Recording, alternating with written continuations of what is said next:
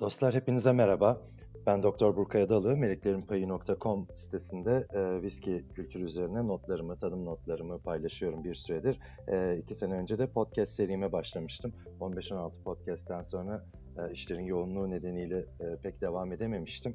E, korona günlerinde e, sürekli evdeyiz ve zamanımız da daha uygun. E, bunu bir fırsat bilerek e, bir podcast daha kaydetmek istedim. E, biliyorsunuz e, Aralık ayında Meleklerin Payı Bir Viski Macerası ilk kitabım yayınlandı. 30 yıl sonra Türkiye'de yayınlanmış ilk viski kültürü kitabı. E, çok da güzel bir e, geri dönüş geldi. Çok beğenildi. Ben de çok mutluyum tabii bu geri dönüşlerden dolayı. Bugünkü podcastimde kitaba da ulaşamayanları düşünerek bir bölümü sizlere okumak istedim. Ee, bir bu bölüm benim için önemli bir bölüm çünkü e, 1991'de ben üniversitede e, üniversiteye başladığımda e, içtiğim ilk viskilerden bir tanesi Ankara viskisiydi. E, Türkiye'de üretilen Ankara viskisi. E, Turgut Yazıcıoğlu e, liderliğinde bir grubun e, yarattığı bir viski Ankara Bira Fabrikası'nda maalesef şu anda piyasada yok. E, ancak e, genç nüfusun, gençlerin de, genç takipçilerin, okurlarımın da öğrenmesi gerekiyor e, diye düşünüyorum. Çünkü arkasında dev bir çaba var.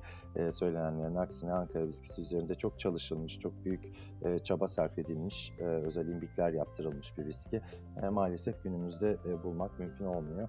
E, bu hikayeyi sizlere e, üstadların da e, kitaplarından örneklerle e, zenginleştirdiğim e, Ankara viskisi bölümüyle e, aktarmaya çalışacağım.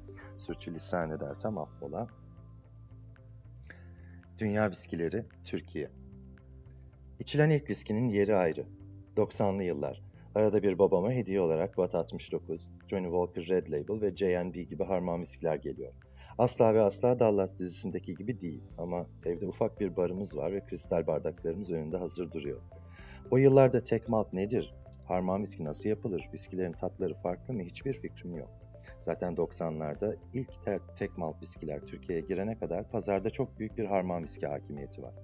Evdeki bu lüks viskileri hemen bitirmemek için gündelik tüketim amacıyla Ankara viskisi aldığımızı hatırlıyorum. Babam 3-4 buz koyarak içiyor ama daha o yaşta sulanmış buz konmuş viski tadı hoşuma gitmiyor ve okuduğum 2-3 kaynakta da su konmaz diyor ve bu nedenle sek içiyorum. Bu harika viskiyle hayatımdan çok memnunum. Evet, üstteki paragrafta yanlış okumadınız. 30 yıl önce ben viski içmeye başladığım yıllarda raflarda bir de Türkçe etiketli şişe vardı. Ankara viskisi. Tekel'in çok özel bir e, çalışma sonucunda üretmeye başladığı Ankara viskisi 2000'li yıllarda piyasadan çekilene kadar Türkiye'de üretilen ilk ve tek viski olarak rafları ve mütevazı ev barlarını süsledi. Ankara viskisi 1960'larda yurt dışına bağımlılığı azaltmak, para çıkışını durdurmak ve yerli malını desteklemek için üretilmiş bir içki ve tadı nasıl olursa olsun bence Türkiye alkollü içki kültürü açısından bir kilometre taşı. 2004'te tekelin özelleşerek May içki haline gelmesi, 2011 yılında da dünya alkol devi Diageo'nun May içkiyi 2.1 milyar dolar fiyata satın alması maalesef Ankara viskisinin sonu anlamına geliyor. Ankara viskisi ile ilgili elimizdeki en büyük kaynak Dr. Turgut Yazıcıoğlu'nun artık sadece sahaflarda bulunabilen Ankara Bira Fabrikası'nda yapılan viski imal denemeleri adlı kitabı. Kitapta Yazıcıoğlu konuyu şöyle aktarıyor. İkinci Dünya Savaşı'ndan sonra viski tüketiminin memleketimizde de arttığını gören hükümetimiz dövizden tasarruf sağlamak amacıyla viskinin yurt içinde yapılmasına, gereken denemelerin müdürlüğünce hemen başlatılmasına karar verdi. Böylece Ankara Bira Fabrikası'ndaki viski yapım denemelerine 1957 yılı Ocak ayında ve benim nezaretim altında başlandı. İki yıl kadar süren bu deneme yapımından sonra elde olunan deneme viskileri dinlendirilerek ulaştırıldı, eskilerle mukayeseli çeşni muayenelerine tabi tutuldu. Bu muayeneler sonunda elde edilmiş olan deneme viskilerimizin en az yabancı emsallerinin ayarında olduğunu, Ankara'daki viski denemelerimizin başarıyla sonuçlandığını gösterdi. 64 yılından itibaren daha geniş çapta yapıma geçilmesine ve elde de mevcut deneme viskilerinin Ankara viskisi adı altında piyasaya sunulmasına karar verildi. Türkiye'de viski tarihinden bahsederken mutlaka Kerim Yanık'ın anılarına da değinmemiz gerekiyor. 1967 yılında Ankara Atatürk Orman Çiftliği'nde bulunan Tekel Bira Fabrikası'nda işçi olarak çalışmaya başlayan Kerim Yanık, daha sonra pek çok farklı görevde Tekel'e hizmet vermiş, Mecidiyeköy Likör Fabrikası'nı yönetmiş ve biradan şaraba, viskiden liköre uzun yıllar ülkemize büyük hizmetler vermiş bir kişi. Kerim Yanık, Tekel'in Nesi Kaldı, Damaklarda Tadı Kaldı kitabında Ankara viskisi üretimine başlanması fikrinin ithal viskilerin ülkemizde her geçen gün artarak tüketilmesi nedeniyle ortaya atıldığını söylüyor. Mustafa Kemal Atatürk'ün direktifleriyle kurulan bira fabrikasında 1957 yılında başlayan viski üretim denemeleri 1964 yılına kadar devam etmiş. Ankara Bira Fabrikası'nda projenin başına Ankara Üniversitesi Ziraat Fakültesinden Profesör Doktor Turgut Yazıcıoğlu getirilmiş. 7 yıllık viski üretim çalışmalarının sonunda 1964'te Ankara viskisini piyasaya sürme kararı verilmiş. Aynı dönemde Gaziantep'li deneyimli bakır ustaları tarafından bir adet viski imbiği yapımına da başlandığını öğreniyoruz. Kerim Yanık anılarında Ankara viskisinin hazin sonuna da değiniyor. Yoğun ısrar ve zorlamalarım sonucunda 1998 yılında programa alınıp 2002 yılında tamamlanan viski modernizasyonu ve kapasite artışı projesiyle Ankara viskisi için nihayet ciddi bir adım atılmıştı. Bu projeyle kesintisiz viski suması, viski alkolü üretimi, viski olgunlaştırma ve eskitme çalışmaları ilk meyvesini 2002 yılı içinde vermişti. Yıllık viski üretim kapasitesi 500 bin litreye çıkarılmış, olgunlaştırma ve eskitme için Fransa'dan her biri 500 litrelik 1000 adet viski fıçısı ithal edilmişti. Ankara viskisi üretimine ve iyileştirmelerine yönelik yapılan bunca çalışma bugün hangi noktada derseniz cevabı kocaman bir hiçtir. 2004 yılında yapılan özelleştirme ile modernize edilen ve kapasitesi hiç küçümsenmeyecek seviyeye çıkartılan viski tesisi de diğer 17 içki fabrikası ile birlikte M Alkollü İçkiler Sanayi ve Ticaret Anonim Şirketi bünyesine katıldı. Bu özelleştirme ile birlikte Ankara viskisinin yeni sahibi olan Meyden doğal olarak viski üretimini daha yukarı çıkartacağı bekleniyordu. Ancak söz konusu şirket viski üretimine kısa süre içinde son verdi. Büyük çabalar ve harcamalar sonunda kurulan bu yeni tesis daha hiç kullanılmamış yeni fıçılarıyla birlikte satışa çıkarıldı.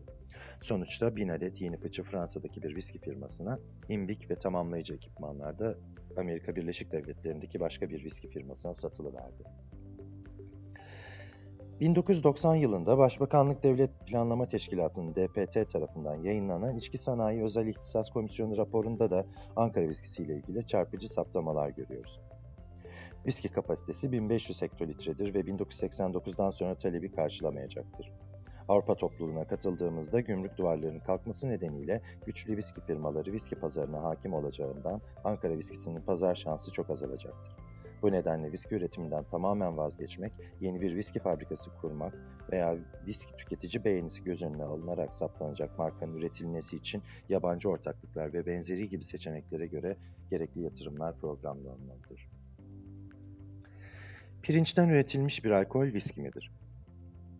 Ankara viskisi fermantasyon, iki kez distilasyon gibi üretim yöntemleri açısından değerlendirildiğinde İskoçya viskilerine oldukça benziyor.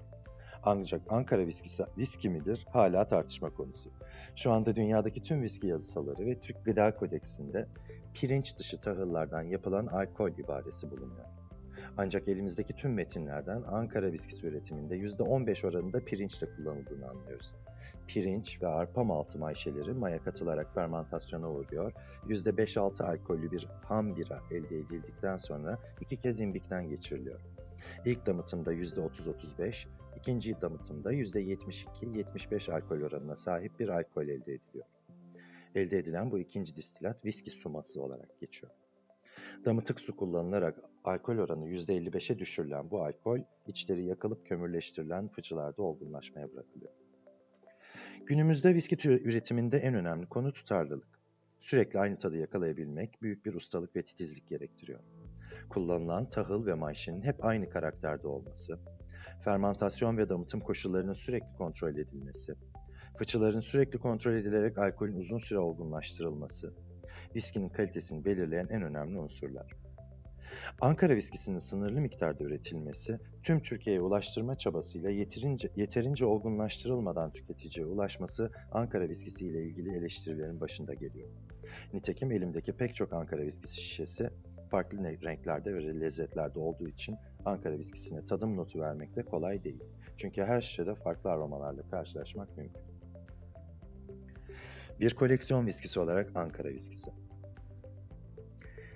Üniversite yıllarında içtiğim, markette en alt rafta satılan ucuz bir şişenin gün gelip koleksiyon şişesi haline gelmesi oldukça ilginç. Ankara viskisi artık üretilmediği için tüm şişeleri koleksiyon şişesi statüsüne ulaşmış durumda. Ankara viskisi yıllar içinde pek çok farklı şişede piyasaya sürülmüş. Benim için ikonik olan kare şişe ve 2003 yılında piyasaya sürülen yuvarlak siyah etiketli son şişe şu anda barımın en nadide parçaları arasında.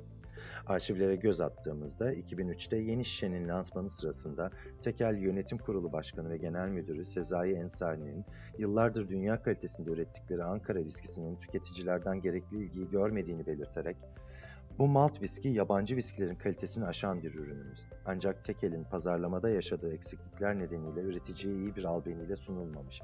Şimdi Avrupa'yı bir şişeyle halkımıza aynı tatla tekrar vereceğiz demesi gerçekten çok ilgi çekici. Çok yakın dostum Neşe Uyanık'ın Gaziantep'teki ninesinin evinden çıkan ve 1960'lardaki siyah beyaz dergi reklamlarından tanıdığımız ilk şişenin hepimizi de çok heyecanlandırdığını söylemem gerek. Ankara viskisi ne kadar içiliyordu? Babam memur olduğu için o yıllarda sosyoekonomik düzeyimiz orta direk olarak nitelendiriliyordu. E, yılbaşı gibi özel zamanlarda gelen hediye sepetlerindeki İskoç armanları dışında pek de viski alınmıyordu evimizde. Johnny Walker, Teachers, White Horse gibi viskiler o yıllarda lüks viski sınıfında oldu ve tek malt viskilerin daha raflarda bile olmadığı yıllarda Ankara viskisi uygun fiyatıyla sık sık aldığımız bir şişeydi. Ancak Ankara viskisinin tüm Türkiye'de sevilen, tutulan bir içki olduğunu söylememiz de zor. Tütün ve Alkol Piyasası Düzenleme Kurulu TAPDK raporlarında Ankara viskisi için son büyük üretim hacmini 2006 yılında 50.161 litre ile görüyoruz. Aynı yıl 1 milyon 550 bin 487 litre viski ithal edilmiş. Yani Ankara viskisi devede kulak kalmış. Ankara viskisi tadım notları. Şişe 2000'li yılların başı kırmızı etiketli köşeli şişe. Tadım tarihi 2019 Ekim ayı. Koleksiyonda bu şişeden 5 tane var ve hepsi ayrı, ayrı renkte. Elimdeki koyu mavuna çalan bir şişe. Burun Yoğun bir alkol kokusu, konyağı hatırlatan şekerli bir burun, kuru kayısı. Damak, pekmezsi bir tatlılık, sıcak, konyak hissi belirgin olarak devam ediyor. Keskin köşeli, genç Avrupa viskilerini hatırlatan bir damak. Bitiş, orta uzunlukta ve çok baharatlı, acı kırmızı biber. Kitabımın Ankara Viskisi bölümü bu kadar. Ee, viski tarihi bölümünde de Ankara Viskisi'nden kısaca bahsetmiştim. Daha anlatacak çok şey var bu konuda. Çünkü Turgut Yazıcıoğlu'nun 1974'te yayınladığı Ankara Üniversitesi Ziraat Fakültesi yayınlarından yayınladığı e, büyük bir kaynak var ve e, Ankara viskisi üretimiyle ilgili bütün teknik verilere, tadım verilerine, meleklerin payı oranlarına e, o e, kitaptan ulaşmak mümkün. Maalesef şu anda ancak sahaflarda bulunabilen bir kitap ancak arkadaki e, arkasındaki büyük çabayı, büyük e, çalışmayı gösterdiği için e, benim viski kütüphanemin en değerli kaynaklarından bir tanesi.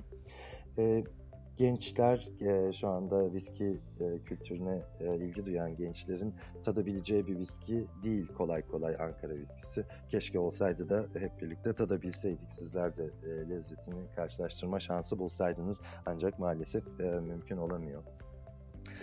E, bu podcast'imde kitabımdan bir bölümü sizlerle paylaşmaya çalıştım. Ee, insanın kendi kitabını okuması yüksek sesle kolay değilmiş. Ee, sürçülisan ettiysem affola. Ee, kitabımı almak isterseniz e, bir de biliyorsunuz tadım defteri yayınladım. Ee, ikisi set olarak şu anda kitap 365.com'da, e, DNR'larda, idefix'te, e, bütün kitapçılarda e, satılıyor. E, eğer alırsanız, okursanız e, bu büyük çabayı sizler de e, kendiniz gözlerinizle görmüş olursunuz. Sizlerle şu anda fotoğrafları paylaşamıyorum ama e, kitapta elbette e, Ankara viskisiyle ilgili e, imbik e, planları, viski damıtma cihazı demişler. İmbik planları gibi işte benim koleksiyonumdaki şişeler gibi e, güzel görselleri de e, kitabımda ulaşma şansınız var. Beni dinlediğiniz için çok çok teşekkür ediyorum. Ee, tekrarlıyorum. Umarım sürçülisan etmemişimdir. Tek hücum kayıt alıyorum. Ee, hepinize sağlıklı, koronasız, e, keyifli günler diliyorum. Kendinize çok iyi bakın. Slancıva.